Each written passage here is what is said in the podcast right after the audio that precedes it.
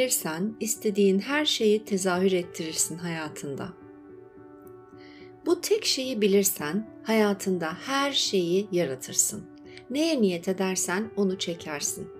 Muhteşem bir yazlık ev, istediğin o araba, romantik, tutkulu bir aşk, finansal özgürlük, ne istersen. Merhaba, ben İdil Sönmez. Çekim yasası ve spiritüel yaşam koçu. Bugün sana evrenin siparişleri nasıl aldığını anlatacağım. Sen de lütfen Gümüş Oda YouTube kanalıma abone olmayı unutma. Ayrıca Spotify'da günlük podcastlerin yanı sıra hipnoz, meditasyon, NLP gibi teknikleri bulacağın Bilinçaltını Dönüştür, Hayatın Değişsin albümünü mutlaka dinle. Farz et ki bir tatlıcıya girdin. Canın fena halde sütlaç istedi. Ya da kazan dibi, ev baklavası, sütlü nuriye gibi bir şey. Hepsi çok güzel görünüyor ve sen hangisini alacağına karar vermeye çalışıyorsun. Biliyorum şu an çok zor bir şey yapıyorsun. Burada kesip internetten tatlı siparişi vermemek için kendini tutabilenlerle devam ediyorum. Tezgahın arkasındaki çocuk senin hangi tatlıyı seçeceğin konusunda herhangi bir merak sahip değil. Aslında umrunda bile değil. Sen şeker hastası mısın? Fazla kilolarından kurtulmaya mı çalışıyorsun sağlığını etkilediği için? Ya da alerjik bir bünyen mi var? Ya da hiç tatlı sevmiyor musun aslında? O sadece senin siparişini alıp hazırlıyor. O kadar. Evren de siparişini aynı bu şekilde alıyor. Yani sen bir şey düşündüğünde ya da bir şeyin eksikliğini düşündüğünde evren sana o siparişi hazırlamaya başlıyor. Bir şeyin ne kadar eksik olduğunu düşünüyorsan evren o eksiklikten daha da fazla hazırlıyor. Ama bir şeyin pek çok olduğunu düşündüğünde tıpkı şükrettiğin zamanlardaki gibi evren onun da daha fazlasını hazırlıyor.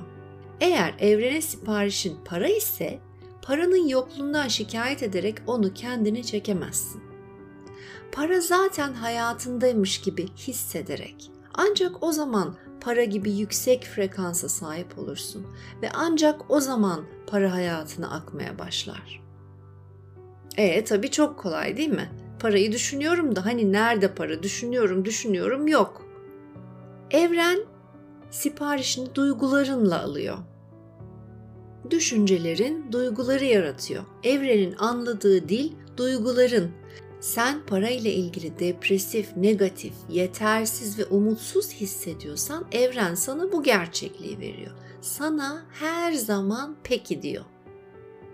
Duygularını gözlemle. Çok basit. Duyguların. Sürekli hissettiğin bir şeyler oluyor. Formül şu.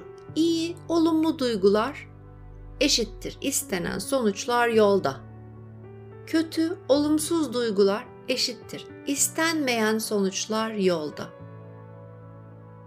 Evet, her şey her an istediğimiz gibi olmuyor. Bunu biliyorum. Hayatta toz pembe demiyorum zaten. Tabii ki sinirleniyoruz, üzülüyoruz, düşüp kalkıyoruz. Hepimizin sorunları var.